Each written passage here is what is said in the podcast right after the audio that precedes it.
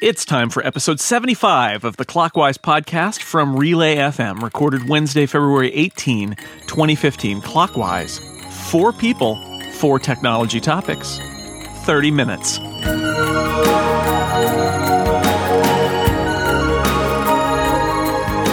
Welcome back to Clockwise, the tech podcast that flies like an arrow. I'm your co host, Dan Moren, and across the country from me, as always, is my co host, Jason Snell. Hi, Jason. Hi, Dan. How's it going? Not bad. Can you believe we've been doing this for 75 years now? yes.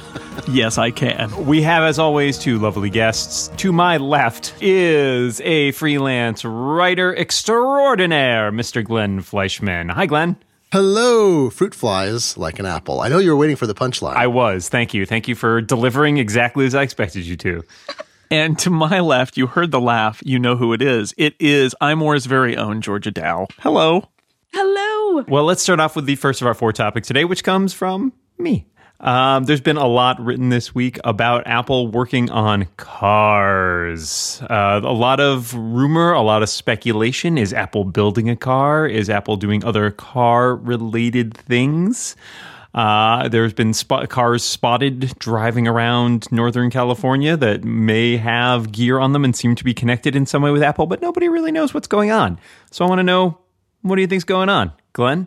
Well, I don't think Apple is silly enough to get involved in a business like the automotive business of making cars. And even with the short term success of Tesla, which still has a long road, sorry, long road to go to prove itself. Uh, I mean, Tesla is Tesla is the Apple of automotives, right? We all agree on that. I think that they they created their own factories. They do uh, vertical integration across what they're making. They've blown up everything they can to make a car that they think is the best car that could be made. And by the way, it actually uses, uh, you know, it could change the way the, the, the future of driving because it's all electric and blah, blah, blah. So like Tesla is the model. It already exists. But Apple, it's not that they don't take risks. They go into markets where they have an opportunity to do something different and make a high margin. They don't go into low margin businesses. And while Tesla has captured uh, you know, ultimately Tesla has to actually make a large profit to make the margins that they probably will from selling their high performance vehicles. And I, am not sure that case has been made at all. So I look at this like the grocery store business. This is what, you know, Amazon is the grocery store, you know, Walmart competitor. Apple is the BMW, uh, or, you know, other high end business, the high touch business competitor, which is why it's getting into watches because people will pay a price for a watch that's totally out of proportion to its actual utilitarian value. I don't think, I mean, that is the case for cars, but I think getting into the car business distorts the ability for them to extract that kind of outsized profit and produce something uh, unique. Now, what I would say though is Apple has the money. I'm sure they're building cars. I'm sure they're testing stuff out and tearing things apart. And maybe they might be building cars from scratch that cost millions of dollars to make one of to test. That would not surprise me the least because they want to understand what they're getting into with CarPlay and other industries and how they integrate into it, but but I don't think they're going to actually make anything like a mass produced car. I I don't want to I, I, I don't want to go quite as far as Glenn. I, I I agree with Glenn completely. I think they are testing things because why not? And I think they're interested in the car in general as a place to go. And I think CarPlay is, uh, I, I, think I heard somebody liken it to the Motorola ROKR a while ago. That car, CarPlay is like the uh, dipping your toe in, but you're you're like kind of Apple's Apple's experience is mixed in with like stuff they can't control. I Apple's got a lot of money. They are uh, used to making uh, premium products. So I think what we were talking about here is probably more like a a, a luxury car than a uh, car that's for absolutely everybody. Although Tesla, you could argue, is very much in that space too. They're starting out really expensive and slowly coming down. I think it is not uh, it is not unreasonable to think that that Apple is intrigued by the idea that the auto industry might be changing dramatically in the next 20 years and that that the companies that are going to succeed in a world of electric cars with automatic driving assist. In, in other words, high tech products that are driven by a fusion of hardware and software are going to be new companies, and that the old companies are going to struggle because they are burdened by this old school, hundred year old auto industry stuff. And if Apple believes that and they don't want to just like buy Tesla or Tesla's not for sale, then uh, you know, maybe you investigate that and think, look, if if if it's going to be new companies that dominate the auto industry for the 21st century, why not us? I think I, I, whether they ever come out with a, uh, I, I would say it's less than a coin flip. I, I would say it's less than 50% chance that they will actually ever build their own car. But um, I think you got to look at it. Just to be a responsible executive at Apple, you got to look at it. Well, uh, though Apple does create mobile devices, so a car would fit the bill. and thank you. And Apple does have more hoards of gold that would uh, titan amounts, we could say, that would rival even the greatest of dwarven kings. Um, I, you know, so, and they also have then Marc Newson, who uh, looks like the child of Keanu Reeves and Kevin Spacey put together, and who did create a hideous you're, concept You're selling car. me on this, Georgia. You're just you're knocking it out of the park here. of in 1999 called uh, the Ford uh, O21C. Um, so, though I think that Apple probably has a lot of different prototypes in the works that are never going to see the light of day, that they're just testing out, and odds are, well, either we won't see them or they're going to evolve into something else. I think that creating cars takes an immense amount of money and capital. And to go into that endeavor, I think that they're probably tinkering around with the idea because, as Jason said, that would be the intelligent thing for them to do.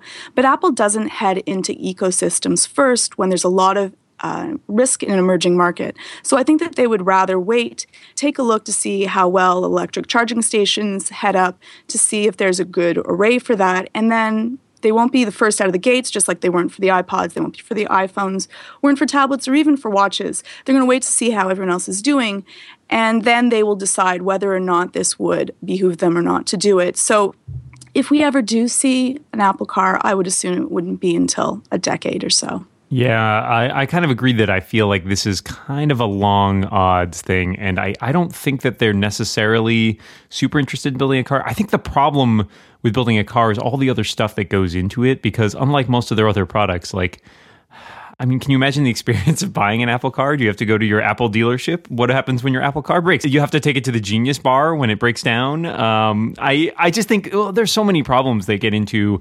Uh, there's regulatory stuff. There's all of this other stuff that's outside of the area of their core competency. So my theory is that they're building a platform, uh, something that goes deeper than CarPlay, something where they can work with uh, car makers to integrate stuff from sort of the base level up, and that can include everything from the CarPlay stuff that we've seen right now to things like Jason was describing, smart sensors and you know safety features, that kind of thing.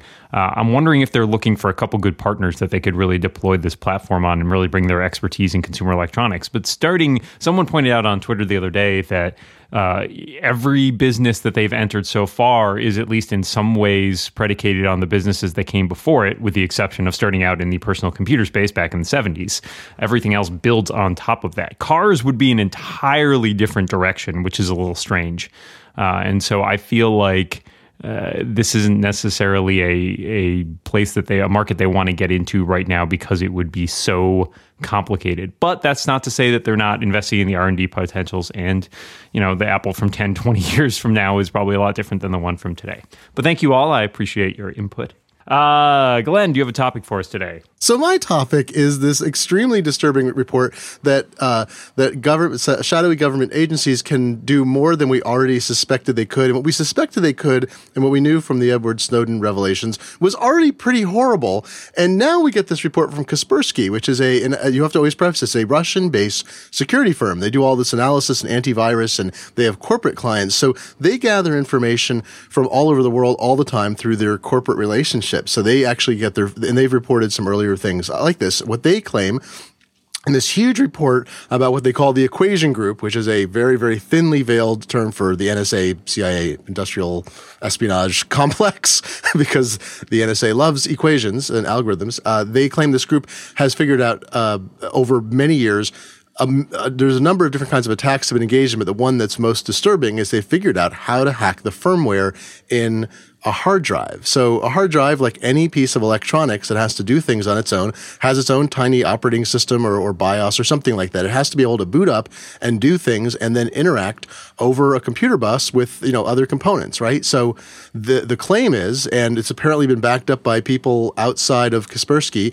I've seen reports in different places where former NSA people and, and other people with expertise agree this is actually true or they knew of it, that, um, that once the, that not only could the the firmware of a hard drive be infected without anyone realizing it. That means it doesn't matter how many times you wipe the machine, you actually literally have to destroy the hard drive or somehow reflash the hard drive's firmware because every time you boot up that computer, you could it could be an entirely new operating system you installed on it on that infected hard drive. It's like, great, that's terrific. Thanks for the new operating system. Installing tentacles now. so this is kind of uh, you know a new level of disturbing, and it, it, seems plausible to me from my decades in the computer industry. You know, there's always exploits somewhere, and the fact that you, you send commands to a hard drive, the computer sends it through various means and systems. And I think maybe only the diversity of hard drives before prevented this from happening at a wide scale earlier. With the resources of a nation state behind it, as they say, you can sort of do anything because you have endless money and time. And apparently they did. How disturbing is, do you think this is plausible first? And how disturbing is this? I assume that, uh, if a spy agency wanted to read all of my things, they could. I just assume that. I just assume that uh, because I think the computers are just not secure enough, and that I'm not willing to lead a life that is so uh, protected that I am double secret probationing everything in the hopes that that will make it go past the the the, the eyes of the spies. Uh, so I, I, just sort of assume that, that that's the case, and that if you're somebody like Edward Snowden or if you're somebody like Glenn, Glenn Greenwald, you know, you are doing uh, you're going above and beyond at a level that maybe the rest of us just don't bother and figure that we're probably not the target and we don't care. Um, the, the aspect of the story that really concerns me is the idea idea that when American spy agencies compromise, especially American companies and American products, what they're really doing is harming American industry. Because if you are, let's say, the Chinese, you're going to say, well, I'm never buying anything from American companies because it's going to have stuff planted in it by the NSA. And that, uh, and that, that bugs me. That really bothers me that, that, uh, although this is about ways to protect us theoretically, I think it actually, uh, does us harm too, because it really hurts our tech industry to have no trust internationally that there aren't American spy agencies peering in through everything that you buy that came from America. So, uh, but I do assume that there's there's very little privacy, uh, especially for a regular user, and I think most regular users probably don't care. But um, it, it, does it does bother me the idea that this is uh, happening at this level, and that uh, our common sense about oh well I'm secure because X may be completely wrong because you think X is true and it is, but there's this totally other vector that you had no idea about that is actually where it's all happening, and that's the disquieting thing about this story. Wait a second. I'm gonna aluminum foil everything, including your yep. burrito. Okay, I've got my hat on now. I feel a little bit safer. Um, I think that the most disturbing thing is is exactly as Jason had said that this is our governments that are doing this to us. It's not just people that are hacking things, and I think that they're first like they're doing this in the thoughts of privacy and protection, whereas actually what they're doing is they're invading that. And I think that you know any law should enact should be helping the smallest of people all the way upwards, and for some people, their private lives can be used against them. I'm lucky that I'm not that important and will probably never be that important that I truly have to worry about it. But it could be simple security systems that are dealing with people's banks information or their the mortgage on their home or the business that they're dealing with. And we've seen huge companies be able to be infiltrated and to be so, you know, there is no system that is foolproof. And I think that in the end our government is supposed to be there to make sure that we are always safe, and they put enact things for us so that we don't have to worry and aluminum foil everything. Uh, I think I take a little bit more of a middling approach on this. On the one hand, like Jason, I agree that you know you kind of have to assume that nothing is secure. Um, I was interested to read. Uh, I read the whole Kaspersky white paper because I wrote a piece about it over at PopSci, and it's the interesting thing about it is that it, it uses this sort of multi-stage process where it actually tries to determine whether or not a target is interesting before infecting it. So it is, it shows that there might be at least some cognizance of the fact that we don't want to just blithely infect everybody in the entire world. And the hard, from what they can tell, the hard drive firmware thing is is fairly infrequently deployed.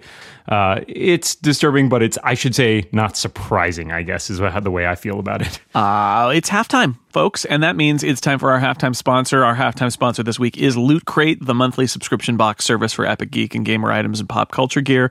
For less than $20 a month, you get six to eight items that include licensed gear, apparel, collectibles, unique one of a kind items, and much more. And how Loot Crate works is you have until the 19th of the month at 9 p.m. Pacific time to subscribe and receive that month's crate. So if you are listening to this right after we record, you've still got time to get the February crate, which is dedicated to the games we love to play whether it's tabletop or video, board games, card games, RPGs, and all of that. There's a whole theme there. And if you miss this month's 19th, well, you know what? There's another Loot Crate next month too, because Loot Crate is like a friend who knows what you love and surprises you with some awesome presents in a little box that comes to your door every month. They ship to nine countries, more than nine countries, in fact. So it's not just a US only thing. Check it out on their site. And here's what you need to do. Go to lootcrate.com slash clockwise. Enter code clockwise at checkout and you will save $3 on any new subscription to Loot Crate. Thank you so much to Loot Crate for being our halftime sponsor and for sending us neat things in a box every month.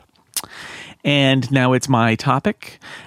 I wanted to take a little, I want to force you all actually to take a little bit of a contrarian position because I, I was talking about this with Mike Hurley on uh, Upgrade this week. Um, Apple is Apple is doing so well and has been doing so well for so long that it's actually very difficult to figure out what Apple's threats are because the people who say that Apple has problems have generally been wrong for the last 15 years. And the people who say Apple's doing fine, you could do that for the last 15 years, regardless of analysis, and you'd be right because Apple's doing kind of unprecedentedly well. So what what I wanted to do is ask each of you what is the number one threat or a top threat that you see? What's a thing that you think Apple is doing wrong or that is out there that could harm Apple in some way? Because I feel like we lack people who observe Apple who aren't writing things about how it's doomed on Business Insider uh, don't necessarily focus on the negative so much. And I think it's worth talking about like what are the threats to Apple that could make its its life harder in the in the future? And we'll start with Georgia. What do you think? What's a threat for Apple? Well, I think that Apple's greatest threat is is really itself. I think that one thing is to ensure the quality of working staff and when your company grows, it's more difficult to ensure that everyone working under you still has the same Apple quality of culture and control. And Apple is amazing for design and for the way that people perceive it and I think that it's very important that they control that. I think the other thing would be complacency. Being at the head of the pack is an amazing place to be, but we thrive under competition. And so you need to keep on trying to innovate and dealing with things that will be successful and not rest on your laurels. Lucky for us, Apple usually does that anyways. And then the other one be over diversification. Then Apple will be ending up risking becoming a little bit too thin. And if you've ever played a game of risk, that's when you end up having to worry. So I think that they have to ensure that they have their own level of quality that comes to be expected from Apple and start taking care of the little gripes that people are complaining about, such as Apple Maps and Siri. I still can't use you. And we need to have something that's going to be greater than an 80% amount amount of success with any product that we use with Apple because at that level, then we start to mistrust it.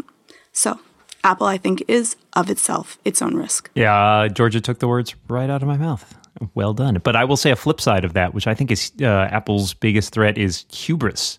Um, mm. Which is to say, I think they they run the risk of becoming overconfident and to some extent becoming almost a parody of themselves.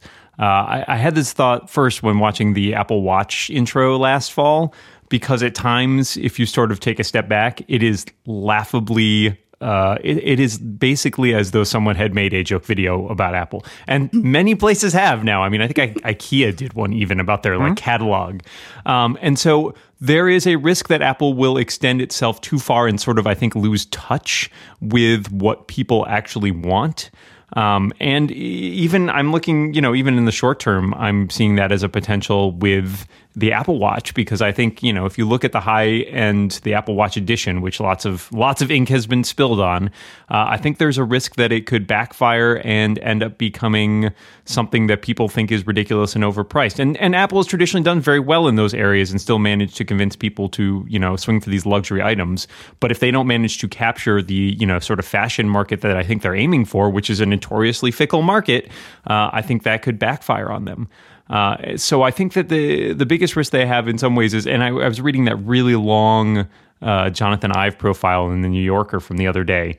And you know, I mentioned something about uh, you know Jony Ive talking about cars, and one of my uh, Twitter friends sort of remarked he thought it was a little tone deaf for Jony Ive to be sitting in the back of a Bentley and making fun of a Toyota Echo. And I was like, yeah, that is a real risk when you get to that point where you are, you know, so doing so well that you've kind of lost touch with the common man in sort of political parlance, you know, not knowing what the price of a gallon of milk is. uh, and so I think that's that's a big risk, and and I would hope that they manage to avoid it and stay grounded. Um, but I think it is a, a threat to them. Well, I'm concerned that Apple could become Amazon that, so I, I, think I agree with both of you. I think that Apple's its own biggest threat in that if it believes uh, that it can do no wrong, and I mean, I think the company continuously challenges itself, but I think it's forgotten to challenge itself about the things that it's not doing well. It only challenges itself on the things it does do well. So, hey, here's an iPhone. It's doing great. Let's kill our babies and make a different one. Let's kill the, you know, the iPod. Let's do all these things, right? They're very good uh, at destroying the parts of their business that do poorly. And I'm thinking, like, imagine if Apple were an energy company. I was just thinking about this this morning. Is is what if they were an energy company? What would they be doing today? They'd have nuclear fusion, right? Because they'd be like, okay, this electricity thing, gas powered uh, turbines and coal, that's great. But what's the next? Well, that's going to be solar. And then while they're in solar, like, here's the next, here's the next cool thing, Mr. Fusion, right? That is what energy would be today if you had a company like Apple driving it instead of these incumbent plotting ones that were content to rest on the margins and, and, monopolies that they had. So I worry. I look at the Fast Company profile of uh, what went wrong with the Fire Phone at Amazon and how basically Jeff Bezos, who is an incredibly intelligent person, uh, developed a culture underneath him and kind of walled it off that let him make a Homer car of a phone. Like, I want to have something cool. Okay, Mr. Bezos, let's put 3D. Great. All right, you spent a year on that. Let's scrap it and make a new system to do it. And we're not seeing that at Apple yet, but I feel like they have whole neglected lines of business that don't get the, you know, the laser beam eye at Apple uh, that they do on the things they like the most. So the watch, they're, they're stretched thin. Um, you know, to make the Doctor Who quote, Jony Ive's in that article, it's like, doesn't he look tired? it's a little bit of, it's, it's like there is something, I mean, those executives are stretched hard. Apple still treats itself and its employees a bit like a startup and they can't get, you know, aperture improved. They can't get, uh, you know, photos. It's not delayed, but photos wasn't ready at the introduction of everything else. That feels like it came late. Like, you know, my article on my blog that got so much uh, traffic and discussion, much more than I expected with all the frustrations with Yosemite and iOS 8 about things that never work, things that were added and don't work. The fit and finish isn't there on the hardware side, yes. So I do think Apple is its own biggest threat, and I worry that the better they do in new markets, the more they will ignore the things that are the core thing, and then eventually wind up losing that loyalty from the bottom that's helped be a mainstay even as they've acquired new customers.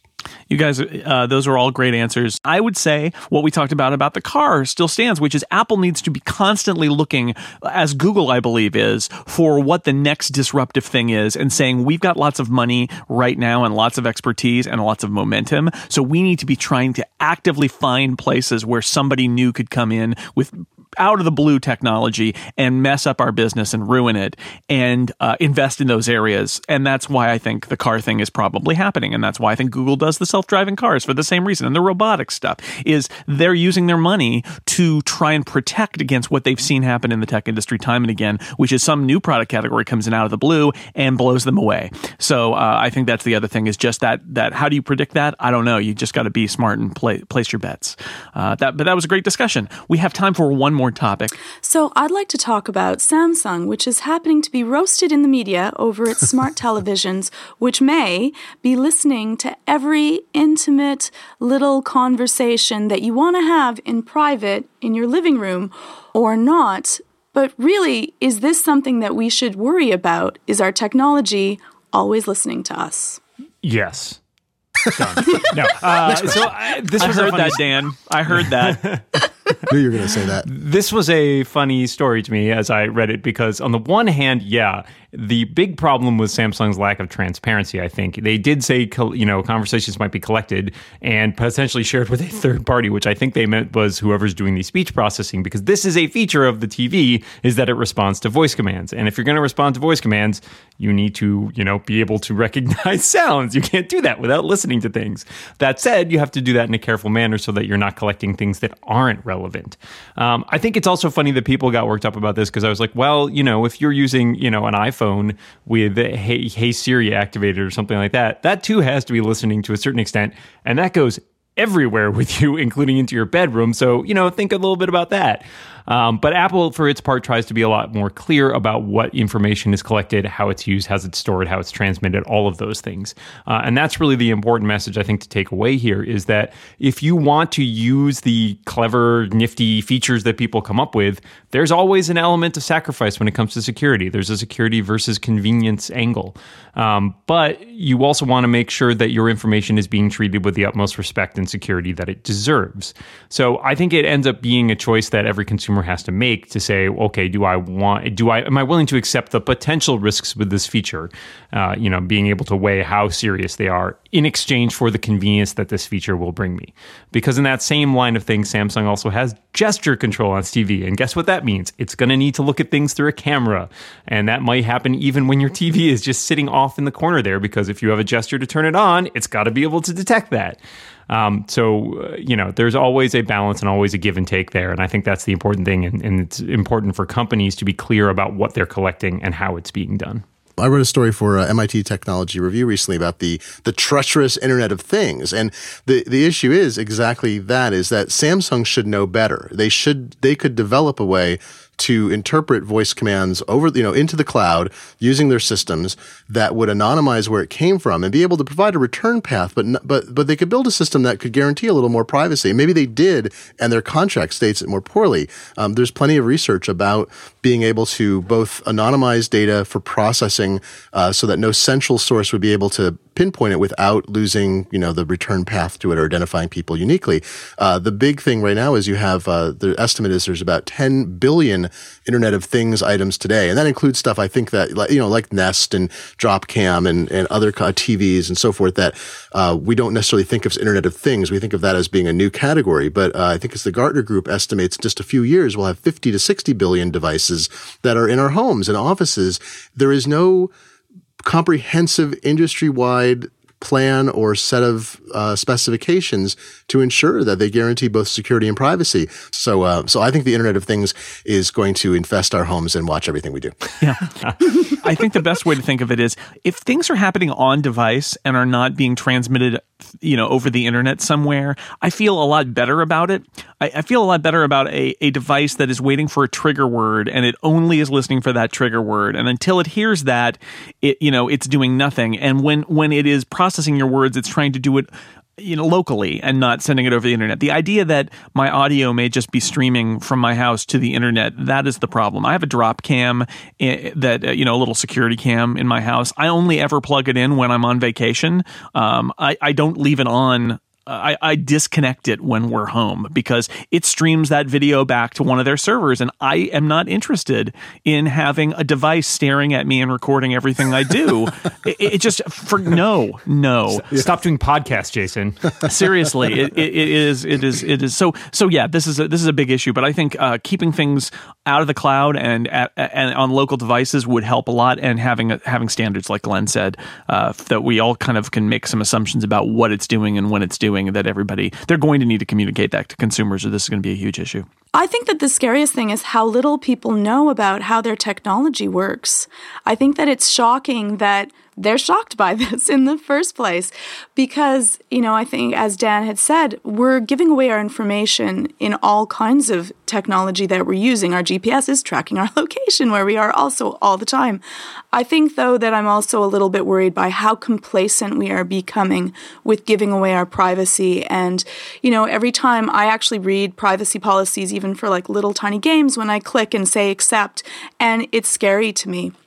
I think that probably for Samsung's TV, it is slightly unwarranted, which, which pains me to say, but they do have two mics, one of which is tracking locally and it handles just the basic voice commands. And then there's another that is a mic that's on your remote control, which is actually triggered um, when, you know, to the second mic. And that deals with the open controls that are going out to the cloud and recording everything else that you're saying. So perhaps in this case, it is not something that we should be, you know, maybe we still should be aluminum foiling anything anyways but probably not as much in this case as what they got but again i think that we need to educate people a little bit better about how technology works and not be complacent with the way that we deal with our privacy and i think that is our last topic without further ado i would like to thank glenn fleishman for being here thank you glenn a delight as always and george dow thank you so much for coming back thank you for having me dan that's it it is the end. Yep. And to everybody out there,